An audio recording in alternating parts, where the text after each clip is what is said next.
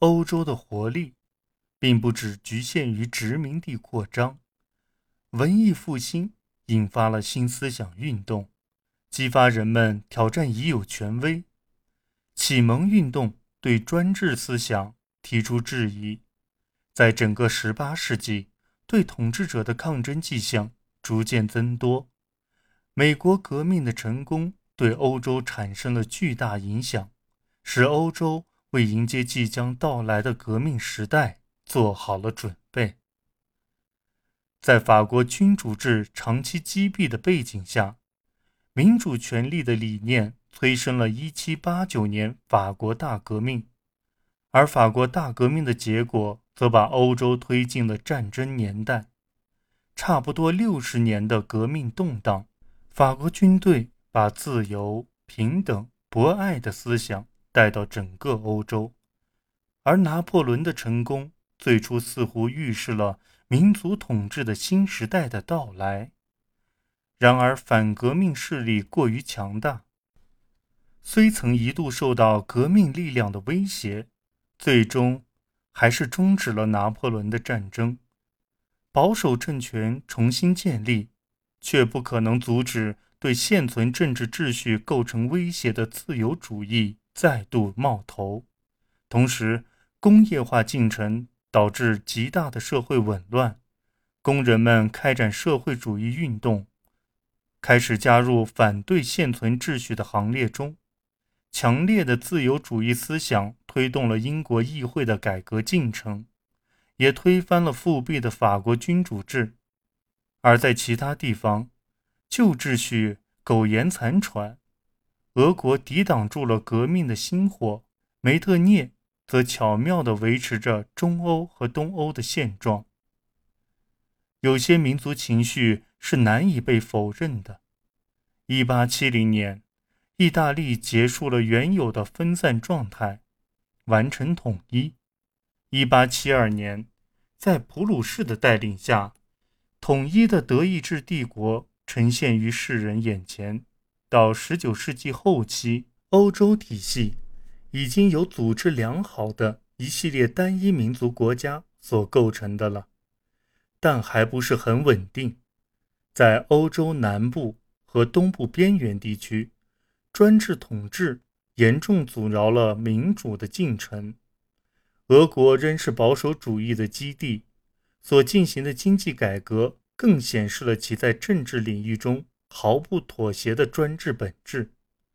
土耳其被迫。更多的放弃了其在巴尔干地区的统治，而更多新兴国家的出现，同时也带来了紧张的局势。这对奥匈帝国来说尤甚，因为在那里，对民族主义的让步就是意味着国家的解体。因此，在二十世纪初期，俄国和奥匈帝国这两大欧洲强国面临着严重的国内危机。但是，欧洲不仅仅是强国集合体，工业革命中涌现出的新技术使欧洲成为世界上最强大的大陆。欧洲前所未有的显露锋芒，瓜分了非洲及亚洲的大部分地区，并几乎使整个太平洋地区成为他们的附属国或势力范围。欧洲人对自身的文明有一种与生俱来的优越感。这对世界有着深远的影响。二十世纪初期，一次粉碎性的打击重创欧洲。第一次世界大战的爆发使一千万名士兵丧生，三大欧洲国家发生了重大改变。奥匈帝国瓦解，俄国发生十月革命，建立了历史上第一个共产党政府。德国则陷入了大萧条。这与其后希特勒和纳粹的发展壮大不无关联。欧洲经济因为高失业率和海外市场的丧失而一蹶不振。美国则以世界经济强国的姿态崛起于大西洋对岸，致力于欧洲奋起的种种努力都因大萧条的影响，以及于1919年签订的凡尔赛条约。而导致德国的愤恨而失败，独裁势力的上升把欧洲卷入了真正的全球战争，再一次改变了世界的格局。